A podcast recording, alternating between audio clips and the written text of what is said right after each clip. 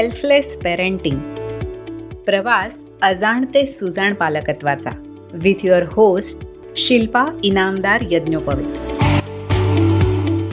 पालक मित्रमैत्रिणींनो नमस्कार. सेल्फलेस पेरेंटिंगच्या आपल्या आजच्या भागात तुम्हा सगळ्यांचं पुन्हा एकदा मनपूर्वक स्वागत. पालकांना मग सांगितलं जातं की हा आमच्या शाळेत सुटेबल नाही ह्याला दुसरी शाळा बघा. पण आपल्याकडे अशा दुसऱ्या शाळाही नाही आहेत ना की जिथे हे मूल जाईल? स्कूल सिस्टीम मध्येच ह्याचा अवेअरनेस इतका कमी आहे की माझ्याकडे असं मूल आल्यावर मी काय करायचं? हेच माहिती नसतं. स्कूल्समध्ये आता काउन्सिलर स्पेशल एज्युकेटर्स असायला पाहिजे असं कंपल्शन आहे. तरी बरेचदा त्यांना वेगळंच काम दिलं जातं. कारण शाळेलाच माहिती नसतं की ह्यांनी काय काम करायला हवंय. मुख्य म्हणजे काय हवंय माहितीये का? की ह्या सगळ्या डिसिबिलिटीजबद्दल सेन्सिटायझेशन आमच्याच वाट्याला का? तर हे वाटणं स्वाभाविक आहे. असे पेरेंट्स मला माहिती आहेत की आता पुढे काय करायचं? असं म्हणतात आणि ते मुलाचा हात धरून पुढे चालू लागतात. पण काही पेरेंट्स असे असतात की ते एकमेकांना ब्लेम करत राहतील. कशावर तरी ब्लेम करत राहतील. आणि ऍक्सेप्ट करणं खूप कठीण जातं त्यांना. पण ह्यातनं बाहेर पडायचंय आपल्याला. कारण तुम्ही ॲज पेरेंट्स नाही बाहेर पडलात तर त्या बाळाला कोण बघणार आहे? त्यामुळे त्याच्यावर आपण विचार करणं त्याच्याबद्दल वाईट वाटणं त्याच्यामुळे आपण स्वतः डिप्रेशनमध्ये जाणं ह्या अनेक गोष्टी होतात आणि होणारच. त्यातनं बाहेर पडायला तुम्हाला प्रोफेशनल्स आहेत हेल्प करायला. ऑक्टोबर महिना हा मेंटल हेल्थ अवेअरनेस आणि डिसेलेक्सिया अवेअरनेस मंथ म्हणूनही ओळखला जातो. मुळात एखाद्या गोष्टीसाठी अवेअरनेस का क्रिएट करावा लागतो? तर त्याचं साधं सोपं उत्तर आहे की त्याविषयी असणारं अज्ञान. त्याबद्दल असणारा नॉन ॲक्सेप्टन्स किंवा त्याकडे केलं जाणारं दुर्लक्ष. मग ते व्यक्तींकडून असेल समाजाकडून असेल किंवा व्यवस्थेकडून. आणि या सगळ्यात भरडलं कोण जातं? तर जे अफेक्टेड आहेत ते. मुलांमध्ये आढळून येणाऱ्या वेगवेगळ्या अक्षमता किंवा डिसॅबिलिटीज किंवा काही असे आजार जे पटकन दिसून येत नाहीत लक्षात येत नाहीत. पण त्याविषयी जाणून घेण्याबद्दल खूप अनास्था असते. आणि त्यांच्या असण्याचा खूप मोठा परिणाम त्या मुलावर आणि त्याच्या पालकांवर होत असतो. याविषयी आपल्या पॉडकास्टवर बोलायचंच असं खूप आधीच मी ठरवलं होतं. पण या सगळ्याचा अभ्यास करणं त्याचं नियोजन करणंही तितकंच गरजेचं होतं. त्या विषयाला न्याय देऊ शकतील असे गेस्ट शोधणंही खूप महत्त्वाचं होतं. आणि फायनली त्याचा श्री गणेशा करायला स्पेशल एज्युकेशन एक्सपर्ट आणि सिनियर सायकॉलॉजिस्ट म्हणून गेली तीस वर्ष उत्तम पद्धतीने काम करत असणाऱ्या doctor Analpa Paranjpe ma'am guest म्हणून लाभणं यापेक्षा भारी काय असू शकतं? त्यांच्या विशेष गरजा असणाऱ्या मुलांसोबत काम करण्याच्या महत्त्वाच्या कामगिरीसाठी देशविदेशात त्यांना रेकग्निशन मिळाले आणि बाकी त्यांच्या प्रवासाविषयी आपण त्यांच्याकडून ऐकणारच आहोत. त्यांच्या या तगड्या अनुभवाचा फायदा आजवर हजारो लोकांना झाला आहे आणि आपला पॉडकास्ट ऐकणाऱ्या पालकांनाही तो व्हावा आणि नेहमीप्रमाणे पालकांना या विषयातलीही उत्तम माहिती मिळावी म्हणून आज आम्ही चर्चा करणार आहोत. सध्या या डिसॅबिलिटीजचं मुलांमधलं वाढत चाललेलं प्रमाण बघता याबद्दल अवेअर होण्याची खूप जास्ती गरज आहे. आणि त्याचमुळे हा आणि यापुढे येणारे एपिसोड्स अजिबात मिस करू नका. आणि हो इतरांसोबत शेअर करायलाही. वेलकम अनल्पा मॅम आणि सेल्फलेस पेरेंटिंग या माझ्या मराठी पॉडकास्टवर तुमचं खूप मनापासून स्वागत. Thank you Shilpa thank you for inviting me I am eager to talk to you about disability अगदी अगदी. ऍक्च्युली आपण भेटलो त्याच्यानंतरच मला पण असं झालं होतं की आता कधी एकदा आपण एपिसोड रेकॉर्ड करतोय आणि पालकांपर्यंत खूप छान छान गोष्टी आणि इन्फॉर्मेटिव्ह गोष्टी पोचवतोय तर मला असं वाटतं आपण लगेचच सुरू करूया. हो. तर जसं मी मगाशी म्हणाले की आपला पॉडकास्ट आहे हा पालकत्वावरती आधारित आहे. तर सुरुवात मला या प्रश्नाने करायला आवडेल की तुमची संकल्पना काय आहे पालकत्वाची? पालक सहजच होता येतं. पण डोळसपणे पालकत्व करणं ह्याला विचार वाचन लागतच. आणि मुख्य म्हणजे मुलांवर आपल्या इच्छा आकांक्षा न लादता त्यांचा डिपेंडन्सपासून इंडिपेंडन्सकडे जाण्याच्या प्रवासात आपण त्यांना सपोर्ट करणं गायडन्स देणं वेळोवेळी मदत करणं हे पालकांचं काम आहे. माझ्या मते हे पालकत्व आहे. वा. मस्त मस्त. खूप छान. पालकत्वाची व्याख्या तर खूपच छान सांगितलीत मॅम तुम्ही. आता यापुढे म्हणजे आपला मेन जो विषय आहे त्याच्याकडे जाण्यापूर्वी थोडंसं तुमच्याबद्दल ऐकायचं आहे की तुम्ही या क्षेत्रात कशा काय आलात किंवा तुम्हाला काय यावंसं वाटलं इथे? या क्षेत्रामध्ये आणि काम करावंसं आणि तुमचा साधारण आजपर्यंतचा जो प्रवास आहे तो कसा झाला? हो इट्स अ बिग थिंग मी ह्या क्षेत्रात बाय चान्स आले. म्हणजे असं ठरवलं नव्हतं किंवा माझ्या ओळखीत माझ्या मुलांमध्ये काही डिसेबिलिटीज आहेत असं काही नाही. पण मी एका शाळेमध्ये काम करत होते. तिथे असं एक मूल होतं की जे हळूहळू माझ्याशी खूप इंटरॅक्ट करायला लागलं. आज मी विचार केला तर त्या मुलाला ऑटिझम होता असं वाटतं. लर्निंग डिसेबिलिटीजमध्ये माझा जास्ती इंटरेस्ट झाला कारण ही मुलं आपल्याला कळतच नाही की त्यांना डिसेबिलिटी आहे ते नॉर्मल असतात तुमच्या माझ्यासारखी. पण त्यांना खरंच जेन्युन प्रॉब्लेम असतो. हा मोठा चंक ऑफ चिल्ड्रन असेच अनडायग्नोज राहतात आणि त्यांच्याकडे कोणीच लक्ष देत नाही. तर मला असं वाटलं की आपण ह्यामध्ये काहीतरी काम सुरू करावं.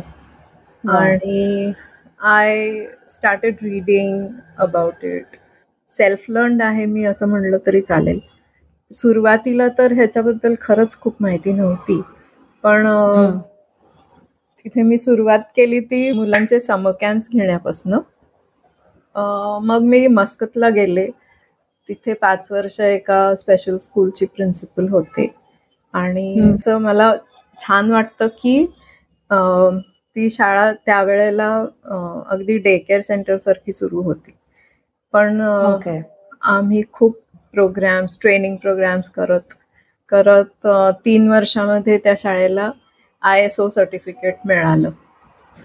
आणि कंट्रीजमध्ये स्पेशल स्कूलसाठी हे पहिलं आय एस ओ सर्टिफिकेट मिळालं. मस्त. ॲडिशनली एक सांगायचं म्हणजे मी रेमिडियल टीचर्ससाठी पण ट्रेनिंग घेते जे मी खूप वर्ष घेते दोन हजार तीन पासन घेते कारण आपल्याकडे ह्या टीचर्स खूप कमी आहेत ट्रेन टीचर्स माझ्या अनुभवाचा आणि ह्याचा उपयोग व्हावा असं वाटून मी ते सुरू केलं त्याचं ट्रेनिंग प्रोग्राम वा फारच छान. सुरुवातीला असं विचारायचं की हे तुम्ही मग असे म्हटलात ना की असे नॉर्मल वाटतात ती मुलं सुद्धा आपल्याला पटकन कळत नाहीत की ह्यांच्यामध्ये काही असे डिसेबिलिटीज आहेत. तर या सगळ्या आजारांविषयी अवेअर असण्याची पालकांनी का गरज आहे असं तुम्हाला वाटतं? खरं सांगू का? जोपर्यंत आपल्या घरात हे काही आजार होत नाहीत ना आजारपेक्षा कंडिशन म्हणेन मी तोपर्यंत आपण त्याच्याकडे लक्षच देत नाही किंवा माहितीच नसते. डिसेबिलिटी म्हणजे काय? इट इज अ कंडिशन की ज्याच्यामुळे रोजच्या जगण्यामध्ये ह्या शारीरिक किंवा मानसिक कंडिशन असू शकतात. तर हे इंटरॅक्शन करण्यामध्ये लिमिटेशन येतात. आणि बरेचदा असं होतं की पेरेंट्सना जेव्हा फर्स्ट टाइम एखादं मूल ज्याला काहीतरी व्यंग आहे. तर असं दिव्यांग मूल आपल्या घरात जन्माला आलं किंवा आपल्या घरामध्ये बाकी कोणाला काही मेंटल इलनेस सुरू झाला तरच आपण त्याच्याबद्दल थोडं अवेअर वाटतो. पहिल्यांदा आपला हे असतो की नाकारायचंच म्हणजे असं होऊच शकत नाही माझ्या घरात. हो. आणि मग त्याच्याबद्दल जेव्हा ते कमी होत नाही किंवा त्याचे प्रॉब्लेम्स वाढू लागतात त्यावेळेला मग आपण पुढे काय करायचं ह्याचा विचार करतो. तर ऍज अ सोसायटी मला वाटतं की हा अवेअरनेस वाढणं खूप गरजेचं आहे. मी गेली पंचवीस वर्ष लर्निंग डिसेबिलिटीज वरती काम करते आणि अवेअरनेस साठी शाळा शाळांमध्ये जाऊन सेन्सिटायझेशन प्रोग्राम्स करते. पण खूप फरक पडलाय पंचवीस वर्षात असं वाटत नाही मला आता सुद्धा. हो. आणि म्हणून हे अवेअरनेस मंथ करतात ते त्यासाठीच करतात की जरा लोकांना हे शब्द माहिती व्हावे त्याच्याबद्दल वाचावं किंवा ऐकावं. खरंय खरंय. डिसॅबिलिटी तुम्ही म्हणलात की जवळ आपल्या घरात येत नाही तोवर आपल्याला कळत नसते किंवा काय. तर हे जे डिसॅबिलिटीज आपण म्हणतोय तर त्याचे मला साधारण काय प्रकार असतात? किंवा म्हणजे कुठल्या कुठल्या ह्यांना डिसॅबिलिटी म्हणून कन्सिडर केलं जातं? तर त्याबद्दल थोडस सांगा ना. हो. मग अशी मी म्हंटल तसं की ज्यामुळे लिमिटेशन्स येतात. वागण्यामध्ये सोसायटीमध्ये फिरण्या हिंडण्या काम करण्यामध्ये त्याला डिसेबिलिटी म्हणतो. PW D persons with disability act हा नाईन्टीन नाईन्टी फाईव्हमध्ये पहिला ऍक्ट आला. तर त्याच्यामध्ये फक्त सात डिसेबिलिटीज त्यांनी इन्क्लूड केल्या होत्या आपल्या गव्हर्नमेंटनी पण आता rights of persons with disabilities हा जो ऍक्ट आला दोन दोन हजार सोळा मध्ये. त्याच्यामध्ये ते सात वरन एकवीस डिसेबिलिटीज वरती त्यांनी इन्क्लूड केलेत. oh. म्हणजे आता हे डिसेबिलिटीज इंटेलेक्च्युअल असतील फिजिकल असतील like blindness low vision leprosy किंवा intellectual disability mental illness chronic neurological conditions specific learning disabilities हा मला महत्त्वाचा कारण माझा विषय आहे तो. ते इतके वर्ष तो नव्हता डिसेबिलिटीज ऍक्टमध्ये पण आता तो इन्क्लूड केलाय. असे त्यांनी ट्वेंटी वन डिसेबिलिटीज आता ह्या ऍक्टमध्ये इन्क्लूड केले आणि हा ऍक्ट काय आहे माहितीये का? Equal accessibility to everybody equal rights for every one gender bias नको acceptance in the society legal rights of these people हे सगळं त्याच्यात इन्क्लूड केलंय. त्यामुळे हे जर अवेअर असू आपण तर आपल्याला ह्याचा नक्की फायदा होईल. आणि हे सगळं गव्हर्नमेंटच्या वेबसाईटवरती आहे. म्हणजे असं नाही की तुम्ही कुठे जाऊ शोधू काय करू असं काही नाहीये. म्हणजे आता आता असं बघशील पा की सात वरन एकवीस वर आणले त्यांनी डिसेबिलिटीज म्हणजे सात डिसेबिलिटीजची जी संख्या असेल फॉर एक्झाम्पल ते एकवीस डिसेबिलिटीजची जी संख्या असेल ती एवढे मोठे किंवा हो. जास्त लोक आता ह्या ऍक्टच्या खाली आलेत आणि त्यांना त्याचा फायदा होऊ शकतो. अवेअरनेस असेल तर. म्हणजे सात म्हण सात वरनं एकवीस म्हणजे ऑलमोस्ट तिप्पट. तिप्पट झाले. म्हणजे तिप्पट पॉप्युलेशन नक्कीच ह्याचा फायदा मिळू शकतो त्यांना. येस अजून एक गोष्ट ह्याच्यामध्ये आहे आणि मी थोडी त्याच्याबद्दल स्केप्टिकल आहे असं म्हणूया की आपल्याकडे ना कायदे सगळे पेपरवर असतात पण इम्प्लिमेंटेशन मध्येच गडबड होते. ते अगेन अवेअरनेस पाहिजे सोशल सपोर्ट पाहिजे लोकांनी स्वतःसाठी ऍडव्होकसी केली पाहिजे हे आमचे राईट्स आहेत हे आम्हाला मिळाले पाहिजे राईट मला असं वाटतं की आता आपण जसं म्हणालो की ऍक्सेप्टन्स सोसायटीकडनंही मिळाला पाहिजे फॅमिलीकडनंही असायला पाहिजे. तर आयडेंटिफिकेशन जे म्हणतो आपण तर तिथेच बेसिक लेवलला अडचणी येतात. म्हणजे अधिक असं तुम्ही म्हणलात तसं की इग्नोर केलं जातं किंवा कधी कधी काही माहितीच नसतं. किंवा जरी कळलेलं असलं तरी त्याचा ऍक्सेप्टन्स पटकन येत नाही. तर मला असा प्रश्न विचारायचा आहे की म्हणजे ज्यांच्या घरामध्ये असं मूल आहे अशा पालकांनी कसं डील करायला पाहिजे? जेव्हा असं लक्षात येतं की अरे हो आपल्या मुलाला काहीतरी प्रश्न आहे आणि ते त्या अडचणीतनं जात आहे हाच मोठा इश्यू आहे की ऍक्सेप्ट करणं. माझ्या मुलाला काहीतरी झालंय हे ऍक्सेप्ट करणं. कारण वेगळं असणं हे आपल्याकडे ऍक्सेप्ट करणं फार कठीण जातं. म्हणजे नॉट ओनली पेरेंट्स सोसायटीमध्ये सुद्धा. मला एक अनुभव स्वतःच्या बाबतीत असा आहे की काहीतरी माझे हेल्थ प्रॉब्लेम्स होते तेव्हा माझे केस गेले होते पूर्णपणे. तर तेव्हा लोक माझ्याकडे असं बघायचं की ही कुठल्या ग्रहावर आली आहे. कारण ते ऍक्सेप्ट केलं तर हा पहिले स्टेप झाली. ऍक्सेप्ट नाही केलं तर तुम्ही काहीच नाही करू शकत. फॉर एक्झाम्पल आता इतक्या वर्षांच्या माझ्या मुलांबरोबरच जे काम केलंय मी. तर त्याच्यामध्ये असे पेरेंट्स मला माहितीत की जे ठीक आहे माझ्या मुलाला असं प्रॉब्लेम आहे आता पुढे काय करायचं? असं म्हणतात आणि ते मुलाचा हात धरून पुढे चालू लागतात. पण काही पेरेंट्स असे असतात की ते एकमेकांना ब्लेम करत राहतील. ते कशावर तरी ब्लेम करत राहतील. आणि ऍक्सेप्ट करणं खूप कठीण जातं त्यांना. आपलं मुलाला काहीतरी प्रॉब्लेम आहे हे. आणि मग त्या वादावादीत भांडाभांडीत किंवा ब्लेम करण्यामध्ये आपण इतका महत्त्वाचा वेळ वाया घालवत असतो. त्या मुलाला जी आपली गरज असते ती आपण देऊ देत नाही त्याला. म्हणजे त्याला मिळत नाही. हो. आणि मग it becomes a real problem मुलांचं काहीच पुढे कसं होणार ना डेव्हलपमेंट हो. First thing is acceptance next after that then you have so many resources की तुम्ही जिथे जाऊन ह्या मुलासाठी मदत घेऊ शकता. आता तुझा दुसरा प्रश्न असा होता की ह्याचं डायग्नोसिस तर प्रोफेशनल डायग्नोसिस करणं हे फार गरजेचं आहे. म्हणजे आता आपल्या फॅमिलीजमध्ये कसं होतं माहितीये का? की एखादं मूल समजा अभ्यासात मागे पडतंय किंवा उशिरा बोलायला लागलं किंवा माइलस्टोन्स त्याचे थोडे उशिरा आले चालणं रांगणं वगैरे. नॉर्मलपेक्षा थोडं उशिरा झालं. तर आपल्या घरातली मोठी माणसं काय सांगतात? ए होईल. मोठा झाला की थोडे हो. दिवस गेले की होईल बरोबर. कधी कधी प्रोफेशनल्स डॉक्टर्स पण असं सांगू शकतात. सांगतात म्हणजे. हो हो. की होईल आता नाही तर सहा महिन्यांनी होईल एक वर्षांनी होईल. म्हणजे ह्या गोष्टींवर न जाता जर का आपण प्रोफेशनल्सकडे गेलो सायकॉलॉजिस्ट म्हणा चाइल्ड सायकॉलॉजिस्ट म्हणा किंवा सायकेट्रिस्ट किंवा पिडियाट्रिशियन्स ह्यांच्याकडे गेलो तर तिथनं आपल्याला प्रॉपर डायग्नोसिस मिळू शकतो. सो हे आमच्या फॅमिलीमध्ये आहेच. तुझा त्याचा बाबा पण असा होता किंवा त्याची आई पण अशी होती. असं म्हणून वेळ वेळ घालवणं हे मला योग्य वाटत नाही.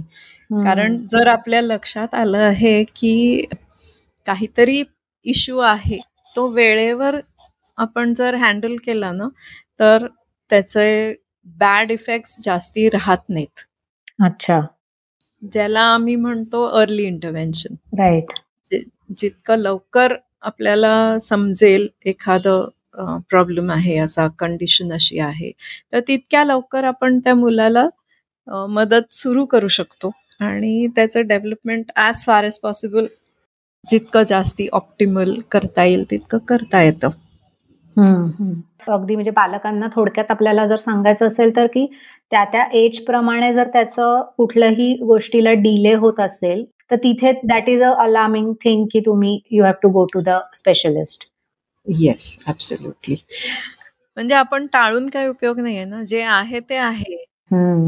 तेच ते तुम्ही म्हणलात तेच आहे की ऍक्सेप्टन्सच नसतो किंवा असं की काय म्हणजे असं काही नाही होईल काही ना काहीतरी थोडं का उशिरा का होईना जमेल. त्याला हा बरोबर आहे. आणि दुसरं आणि दुसरं असं असतं की ब्लेम पण असतो. आई बाबावर ब्लेम करते बाबा आईवर ब्लेम करतो. हो. तुझ्यामुळे तुझ्या लाडामुळे हे मूल असं झालं. तर हे म्हणजे हे मी खूप वेळा पाहिलंय खूप लोकां केसेस मध्ये पाहिलंय. अगदीच. दोघं मिळून जर तुम्ही काम केलं ना तर त्याचा फायदा मुलांना खूप जास्त होतो. राईट. आणि अजून एक शिल्पा मला सांगावं असं वाटतंय की व्हेरी रिसेंटली मी काही सेशन्स घेतले सेमिनार्स घेतले. तर एक खूप छान गोष्ट अशी आहे की हल्ली मला फादर्सचाही इक्वल सहभाग दिसतो. नाहीतर काही वर्षांपूर्वी फक्त मदर्स असायच्या अशा मीटिंग्सना वगैरे. नाही खरंच आहे कारण मूल शेवटी ज्या पद्धतीने किंवा जसं जन्माला आलंय ती त्याची चूक नाहीये ना. ते त्यातला आपण सपोर्ट करणं ही एकच गोष्ट खरं तर करू शकतो. आणि आता तेच ऍक्च्युली हे आता तुमचं सगळं ऐकताना माझ्या डोक्यात तो सायकोलॉजिकल दृष्टीने पण एक प्रश्न आला की जरी असं असेल की पालकांनी ऍक्सेप्टन्स दाखवलाय की बाबा ठीक आहे मान्य केलं की माझ्या मुलाला असं काहीतरी अडचण आहे आणि डेफिनेटली मी त्याला मदत करायची आहे मला पण फॅमिली लेवल किंवा मग असे तुम्ही म्हणला तसं की सोसायटी लेवलवर सुद्धा सेट होण्यासाठी त्या मुलाला सुद्धा आणि त्या पालकांना सुद्धा खूप चॅलेंजेस येतात तर हो. म्हणजे पालकांना त्याचा स्ट्रेस असतो आणि मग या सगळ्यामध्ये त्या बिचाऱ्या मुलाला तर ते अनभिज्ञच असतं की मला काय झालं हेच त्याला माहिती नसतं मुळात. तर मग अशा परिस्थितीत पालकांनी स्वतःचं आणि मुलाचं इमोशनल मॅनेजमेंट कसं करायला पाहिजे? याबद्दल तुम्ही काय सांगा ओके. एक म्हणजे ना आपण ज्या परिस्थितीत जातो म्हणजे हे अनफॉर्च्युनेटली फेकले गेले त्या परिस्थितीत. पण ही परिस्थिती आपल्याला खूप स्ट्रॉंग व्हायला शिकवते. ऑफकोर्स पहिले काही दिवस किंवा एखाद दोन वर्ष ते ऍक्सेप्ट करणं त्याच्याशी डील करणं ह्याच्यात वेळ जातोच. आणि त्या ठिकाणी तुमचे काउन्सिलर्स असतील घरातली मोठी माणसं असतील त्यांचा सपोर्ट मिळणं हे पण खूप गरजेचं असतं. राईट आणि जेव्हा तुम्ही हे स्ट्रॉंगली ऍक्सेप्ट करता ना तेव्हा तुम्ही मेंटली स्ट्रॉंग होताच. ओके आणि तुम्ही स्ट्रॉंग झालात की मग तुम्हाला कोणी काही करू शकत नाही. माझ्यासमोर असे अनेक पेरेंट्स आहेत की जे मला आठवत आहे की एका मुलीची आई रोज रात्री मला फोन करून रडायची की हिचं कसं होणार हिचं कसं होणार. पण कालांतरांनी like after we started work with the child as well as with the parent असं करत करत आता ती आई स्वतः इतकी स्ट्रॉंग झाली आहे की ती इतर आयांना सपोर्ट करते सांगते काउन्सिलिंग करते. स्वतःचा प्रवास कसा झाला हे सांगते. सो असे हे पेरेंट सपोर्ट ग्रुप्स हळूहळू जर का छोटे छोटे तयार झाले ते एकमेकांना एकमेकांचा सपोर्ट राईट अगदीच अगदीच. खरंय. कारण ते खूप महत्वाचं आहे. कारण मुलाला तेच पहिला अश्युरन्स हवं असतं. आहे तसं आपल्याला त्यांनी ऍक्सेप्ट केलंय. आणि आई वडिलांनी सुद्धा ते स्ट्रॉंगली ऍक्सेप्ट केलेलं असेल तर कोणाला काय वाटतं हा कदाचित प्रश्न उरतच नसेल. उरत नाही. आणि एक दुसरं सांगायचंय म्हणजे जेव्हा पेरेंट्स हे ऍक्सेप्ट करतात ना आणि ते they become advocates for their child अच्छा. की की माझ्या मुलाला हे असं आहे आणि अशी बरीच मुलं असतात. तर हा वेगळा नाहीये. पण ह्याला आपण अशा पद्धतीने हेल्प केलं तर तो नक्कीच बऱ्यापैकी ऑप्टिमल लेवलला फंक्शन करू शकतो. हे पेरेंट्सनीच स्वतःहून उभं राहून सांगितलं पाहिजे आजूबाजूच्या लोकांना. ना की ते म्हणतात त्यांनी आपणच डिप्रेस व्हावं किंवा सॅड वाटावं. राईट येस मला असं वाटतं त्यालाच आपण म्हणू ना की मनापासून स्वीकारलेलं जे पेरेंटिंग असतं त्यामध्ये खरं तर हा प्रश्न येतच नाही. म्हणजे मूल जसं आहे तसं त्याला स्वीकारणं. ऍब्सल्युटली आजच्या भागात पुढे जाण्याआधी एक छोटीशी आठवण. सेल्फलेस पेरेंटिंग हा आपला मराठी पॉडकास्ट जवळजवळ सगळ्या ऑडिओ प्लॅटफॉर्म्सवर ऐकण्यासाठी उपलब्ध आहे. तुमच्या आवडत्या प्लॅटफॉर्म्सवर त्याला नक्की ऐका शेअर करा आणि सबस्क्राईब सुद्धा करा. आवडला असल्यास फाईव्ह स्टार रेटिंग द्यायला आणि रिव्ह्यूज लिहायला नक्की विसरू नका. मला आता थोडंसं पुढे जायचं आहे की आयडेंटिफिकेशन विषयी आपण बोललो डायग्नोसिस विषयी आपण बोललो. तर त्याच्यानंतर जी स्टेज येणार येते आणि जी खूप महत्वाची असते ती म्हणजे ह्याच्यावरती उपाय काय असतात. तर समजा असं आढळलेलं आहे आणि मुलाच्या पुढच्या आयुष्याच्या दृष्टीने काहीतरी उपाययोजना आपल्याला करायची आहे. तर ती कशी करता येते किंवा त्याच्या म्हणजे कशा ट्रीटमेंट्स असतात? तर त्याबद्दल थोडक्यात सांगता येईल का? हो. त्याच्या आधी मी हे आयडेंटिफिकेशन मी जे म्हटलं ना प्रोफेशनल हेल्प घ्यायला पाहिजे. तर ही प्रोफेशनल हेल्प हल्ली बऱ्याच हॉस्पिटल्समध्ये जे चाइल्ड गायडन्स क्लिनिक्स आहेत तिथे मिळू शकते आपल्याला. Okay people can approach these hospitals आणि तिथे तुम्हाला सगळी मदत मिळू शकते. जसं की भारती हॉस्पिटलला आहे के एम हॉस्पिटल माहिती आपल्याला हो. सह्याद्री हॉस्पिटलला आहे असे बरेच हॉस्पिटल्स आहेत की ज्यांच्याकडे हे चाइल्ड गायडन्स क्लिनिक्स आहेत आणि जिथे मुलांना जिथे प्रॉब्लेम्स वाटतायत पेरेंट्सना तिथे जाऊन आपण पूर्ण फुल डायग्नोसिस तिथे करू शकतो बरेचदा स्पीच डिलेड असतं. हो. म्हणजे या मुलाला स्पीच थेरपीची गरज आहे. ऑक्युपेशनल थेरपीची गरज आहे किंवा लाईफ स्किल्स शिकवण्याची गरज आहे. असे अनेक आणि काही संस्था पण आहेत की ज्या ह्याच्यामध्ये मदत करू शकतात. तर तिथे गेल्यावर एकदा तुमची केस हिस्ट्री घेतली जाते. आणि मग ज्या गरजेच्या आहेत त्या टेस्ट दिल्या जातात किंवा असेसमेंट केले जातात. वेगवेगळे थेरपिस्ट त्याच्यामध्ये इन्व्हॉल्ड होऊ शकतात. जशी मुलाची गरज असेल त्याप्रमाणे. आणि मग त्याच्यानंतर तुम्हाला जो रिपोर्ट मिळतो त्याप्रमाणे मग आपल्याला पुढचं थेरपी कुठली द्यायची ते आपल्याला गायडन्स मिळतात. म्हणजे आजार कुठला आहे ह्याचा पहिले डायग्नोज करतात. म्हणजे फॉर एक्झाम्पल काय आहे? म्हणजे लर्निंग डिसॅबिलिटी आहे का? ऑटिझम वाटतोय का? डिसलेक्सिया वाटतोय? असं का? हो हो. आणि आणि बाकी सुद्धा जे ट्वेंटी वन डिसेबिलिटीज आपण म्हटलं त्यातलं कुठल्याही डिसेबिलिटी आपल्याला तिथे आयडेंटिफाय करून देतात म्हणजे. आणि मग फर्दर लाईन ऑफ ऍक्शन काय असते तर ती प्रत्येक डिसेबिलिटी प्रमाणे पुढे काय करायचं हे ठरवतं. जसं की स्पेसिफिक लर्निंग डिसेबिलिटीज म्हणजे डिस्लेक्सिया डिस्कॅल्क्युलिया डिस्ग्राफिया ह्याच्यासाठी रेमेडियल टीचिंग करतो. किंवा ऑटिझमसाठी वेगळ्या थेरपीज असतात. अच्छा. So it depends on the type of disability that the child has आणि मग तो एक असा लेंगदी प्रोग्राम असतो. म्हणजे तो आपण असं म्हणूया ना की जर का आपण लवकर आयडेंटिफाय केलं एखाद्या मुलाला प्रॉब्लेम असलेला. किंवा हल्ली अजून एक म्हणजे अगदी एक दोन महिन्याची बाळ सुद्धा ऍट रिस्क आहेत का? असं सुद्धा बघता येतं. हो. इतक्या लवकर आपल्याला मुलांना मदत करता येऊ शकते. ग्रेट आणि मग ती मदत म्हणजे अगदी लहान बाळाला तुम्ही काय शिकवाल? मग जरा दुसरी तिसरीतल्या मुलाला काय शिकवाल? मग सातवी आठवीतल्या मुलाला काय शिकवाल? हे. सगळं त्या त्या एज ग्रुप प्रमाणे आणि डिसेबिलिटी प्रमाणे तो प्लॅन केला जातो. अच्छा. बरेचदा असं होतं की हळूहळू मुलं इंडिपेंडेंट व्हायला लागतात. म्हणजे त्यांच्या कपॅसिटी प्रमाणे. राईट म्हणजे तीच तर प्रोग्रेस झाली ना मुलाची.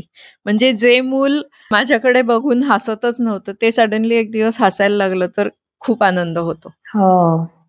तर एखादं मूल काही उच्चारत नाहीये शब्दच येत नाहीये त्याच्या तोंडून तो सडनली बोलायला लागला. तर खूपच ते असं मोठं काहीतरी घडल्यासारखं वाटतं.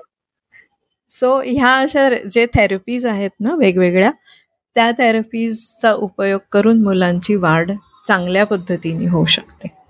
येस येस हेच खरं तर कुठेतरी हा दिलासा मला असं वाटतं की पालकांना ज्यांच्या घरांमध्ये अशी मुलं आहेत तर त्यांच्या दृष्टीने हा असू शकतो. जे तुम्ही आत्ता सगळं सांगितलं की जेवढं अर्ली इंटरव्हेन्शन करता येईल तेवढं करणं त्याचा ऍक्सेप्टन्स असणं त्याला मदत करणं आणि त्याला त्या आहे त्या परिस्थितीतनं पुढे कसं नेता येईल याचा विचार करणं. ऍब्सोल्यूट आता मला ना एक थोडा वेगळा प्रश्न विचारायचा आहे की हे सगळं झालं की त्यांनी ती थेरपी सुरू केली किंवा हे सगळं. पण ज्या शाळा आहेत म्हणजे ज्या आत्ताच्या प्रस्थापित शाळा आहेत तर त्यांचं साधारण अशा मुलांच्या बाबतीत धोरण काय असायला पाहिजे आणि सध्या काय परिस्थिती याबद्दल थोडस तुम्ही काय सांगाल? म्हणजे तुमचं काय निरीक्षण आहे? मगाशी मी म्हंटल तसं की ऑन पेपर आपल्याकडे सगळं अगदी नीट असतं. पण अजूनही ऍक्सेप्टन्स तसा कमीच आहे. जरी सीबीएसई स्कूल्समध्ये आता काउन्सिलर स्पेशल एज्युकेटर्स असायला पाहिजे असं कंपल्शन आहे तरी बरेचदा त्यांना वेगळंच काम दिलं जातं. कारण शाळेलाच माहिती नसतं की ह्यांनी काय काम करायला हवंय. आणि मग त्यांना प्रॉक्झी टीचर सारखं वागवलं जातं. हो. मुख्य म्हणजे काय हवंय माहितीये का? की ह्या सगळ्या डिसिप्लिटीजबद्दल सेन्सिटायझेशन राईट टीचर्सना इक्विप करणं. कारण दुसरी गोष्ट अशी आहे की आपल्या बी एड डी एडमध्ये ह्याच्याबद्दल खूप काही शिकवलं जात नाही.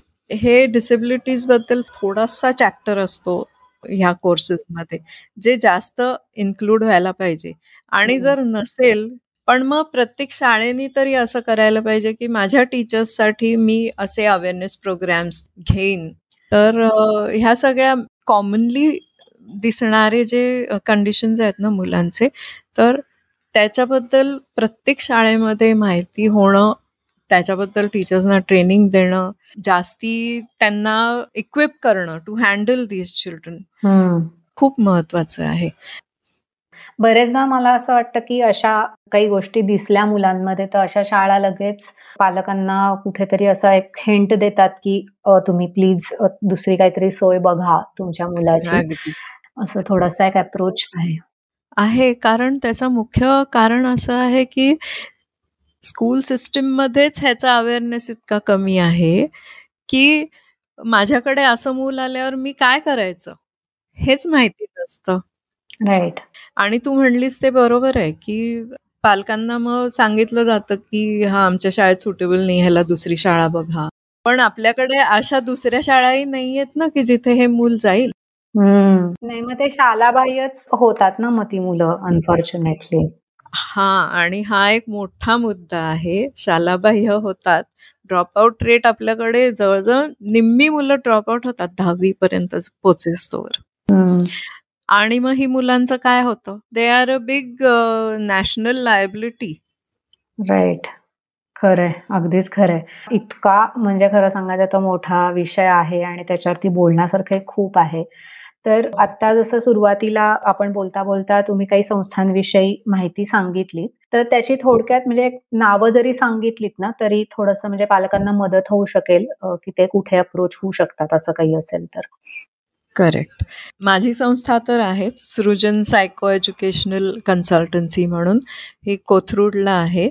ओके मी अजून एका संस्थेशी आता टायअप केलंय म्हणजे स्मार्ट क्लिनिक जे आहे वाडिया कॉलेजच्या इथे. नंतर पूर्वीपासून काम करणाऱ्या शाळा ज्या आहेत like I was associated with them Phoenix school lakh school म्हणजे प्रिझम फाउंडेशनच्या शाळा ज्या आहेत त्या. नंतर मॉरिस फाउंडेशन पण तिथे मीच तो प्रोग्राम सुरू केला. आणि ह्या वेगळ्या वेगळ्या ज्या हॉस्पिटल्स मी मगाशी म्हटलं ते. की त्यांच्याकडे पण थेरपीज होत राहतात. सो अनेक पर्याय आहेत पुण्यातल्या लोकांना. पुण्याबाहेरच्या लोकांना सिव्हिल हॉस्पिटल्समध्ये मला वाटतं अशी सोय आहे. अच्छा. ग्रेट ग्रेट ऍक्च्युली मी जेव्हा आपला हा इंटरव्ह्यू माझ्या डोक्यात आला आणि मी तुम्हाला अप्रोच झाले तेव्हा मी तुमची प्रोफाईल बघितली होती स्टडी केली होती.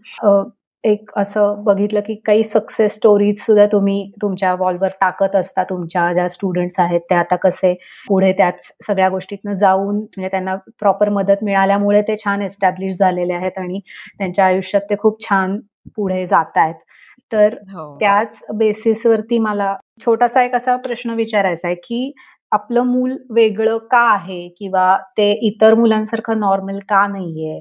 किंवा आमच्याच बाबतीत हे का घडलं? किंवा आता आपल्या आयुष्यभरात त्या जीवाला घोर आहे? किंवा कसं होणार आहे तर असे अनेक प्रश्न असलेले जे मनात असलेले जे पालक आहेत या सगळ्या गोष्टींकडे सकारात्मक दृष्टीने बघण्यासाठी किंवा त्यांच्या मुलाला सपोर्ट करण्यासाठी आणि त्यांचं पेरेंटिंग खूप छान मनापासून निभावण्यासाठी तज्ज्ञ म्हणून तुम्ही काय सांगाल?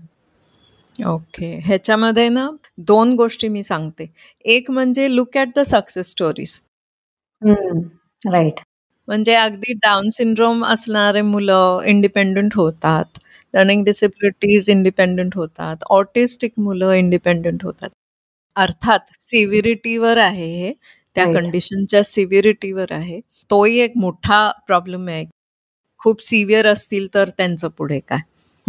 त्यावेळेला काउन्सिलिंग आणि सतत खांद्यावर हात ठेवणं पाठीवर हात ठेवणं इज व्हॉट इज नीडेड हा दुसरा जो प्रश्न तू म्हणलीस ना की अशी मुलं आमच्याच वाट्याला का किंवा असं?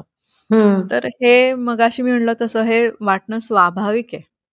पण ह्यातनं बाहेर पडायचंय आपल्याला. कारण तुम्ही ऍज पेरेंट्स नाही बाहेर पडलात तर त्या बाळाला कोण बघणार आहे? खरं राईट त्यामुळे त्याच्यावर आपण विचार करणं त्याच्याबद्दल वाईट वाटणं त्याच्यामुळे आपण स्वतः डिप्रेशनमध्ये जाणं ह्या अनेक गोष्टी होतात आणि होणारच. पण त्यातनं बाहेर पडायला पाहिजे. त्यातनं बाहेर पडायला तुम्हाला प्रोफेशनल्स आहेत हेल्प करायला.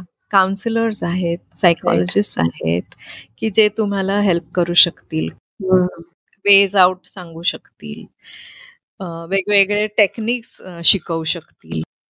दुसरं एक मला सांगायचं आहे म्हणजे हल्ली काउन्सिलिंग हा शब्द इतका सर्रास वापरला जातो की जे ट्रेंड काउन्सिलर्स आहेत ना ते कोणीच नाही आहेत सॉरी टू से पण खरंच असं आहे. खरं खरं.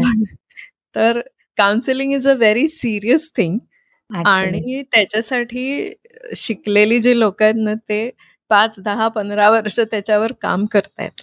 आणि त्यांना टेक्निक्स माहिती आहेत. आणि त्याचा उपयोग तुम्हाला कसा करता येईल हे ते तुम्हाला शिकवतात पण वेरॅज आता काउन्सिलिंग म्हणजे काय वाटतं, की मी माझ्या मैत्रिणीचं काउन्सिलिंग केलं किंवा माझ्या मावशीने माझं काउन्सिलिंग केलं तर दॅट इज जस्ट गप्पा मारणं जे पूर्वीही असायचं आणि तेव्हा आपल्याला त्याच्यामुळे छान वाटायचं, बरं वाटायचं.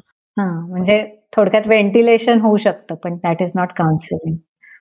Professional counselling is very much different than ventilation, the right word that you used. हे पण आपल्याला माहिती असायला हवं. अगदीच मला असं वाटतं मॅम की म्हणजे काउन्सिलिंग हा शब्द सुद्धा तुम्ही आता म्हणलात तसा खूप बरेच लोक उथळ ह्याने घेतात सुद्धा क्रक्स जर सांगायचं झालं तर मला असं वाटतं की पालकांना हे लक्षात पालकांनी घ्यायला पाहिजे की एकतर ती व्यक्ती जी आपण जिच्याकडे अप्रोच होतोय ती खरंच त्यातली एक्सपर्ट आहे का हे व्हेरीफाय करणं अगदी ते केल्यानंतर मग ते जे सांगतील ते व्यवस्थितपणे फॉलो करून आपण फक्त आपल्या मुलासाठी काय बेस्ट करू शकतो त्याचा विचार करून पुढे जाणं हे सगळ्यात जास्ती महत्वाचं आहे. आणि प्लीज अशा पालकांनी तरी की ज्यांच्या मुलांना खरंच अशा काहीतरी पद्धतीच्या अडचणी आहेत कारण तुम्ही म्हणलात तसं ते पालकही खूप त्या ट्रॉमातनं जात असतात. तर मला असं वाटतं हे सगळं पालकांनी ह्याचा विचार केला पाहिजे आणि आता तुम्ही जे काही सगळी इन्फॉर्मेशन दिलीत तर त्याच्यातनं नक्कीच चांगला टेक अवे आज आपण देऊ शकलो असतो आणि खरं सांगायचं तर हा आपला जो एपिसोड आहे हा अर्धविराम आहे असं मी म्हणेन. कारण इथून पुढे आपल्याला अशा काही स्पेसिफिक आपण त्यातल्या महत्त्वाच्या किंवा सर्रास आढळून येणाऱ्या आजारांविषयी प्रत्येक आजाराला वाहिलेला असा एक एपिसोड करायचा असं माझ्या मनात आहे.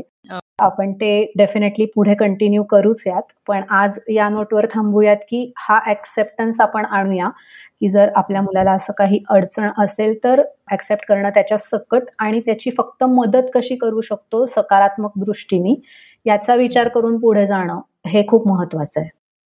एक्झॅक्टली आणि अजून एकच शेवटचा पॉइंट म्हणजे पेरेंट्सनी स्वतःची काळजी पण घ्यायला पाहिजे. Yes self care is very important तुम्ही चांगले असाल तर तुम्ही त्याला छान मदत करू शकाल. तुम्हीच डिप्रेस्ड अँझायटी असेल तुमच्यामध्ये जर प्रॉब्लेम असतील तर तुम्ही नाही त्या बाळाला मदत करू शकत. So take care of yourself parents yes yes आणि मला असं वाटतं की कुठेही असं मनात आणायची गरज नाही की आपलं मूल थोडं वेगळं आहे किंवा स्पेशली एबल्ड आहे तर ते पुढे काही करू शकणार नाही. तर कायम सकारात्मक राहिलं तर आपणही त्याला ते बळ देऊ शकतो. आणि मला असं वाटतं आपण या नोटवरती आज थांबूयात आणि पुढच्या एपिसोडमध्ये आपण डेफिनेटली खूप महत्त्वाच्या एखाद्या आजाराविषयी काहीतरी खूप छान इन्फॉर्मेशन घेऊन नक्की येऊयात. नक्की. Sure thank you so much Analpa ma'am तुम्ही आज वेळ काढलात आणि खूप छान इन्फॉर्मेशन दिली तर हा आपला कन्सॉलिडेटेड एपिसोड आहे जसं मी म्हणाले. आणि स्पेसिफिक एपिसोड घेऊन आपण लवकरच याचा प्रयत्न करूया. Sure thank you Shilpa for this episode and for inviting me here I am also looking forward to the next one definitely most welcome thanks a lot selfless parenting प्रवास अजाण ते सुजाण पालकत्वाचा. With your host Shilpa Inamdar Yadnyopavit.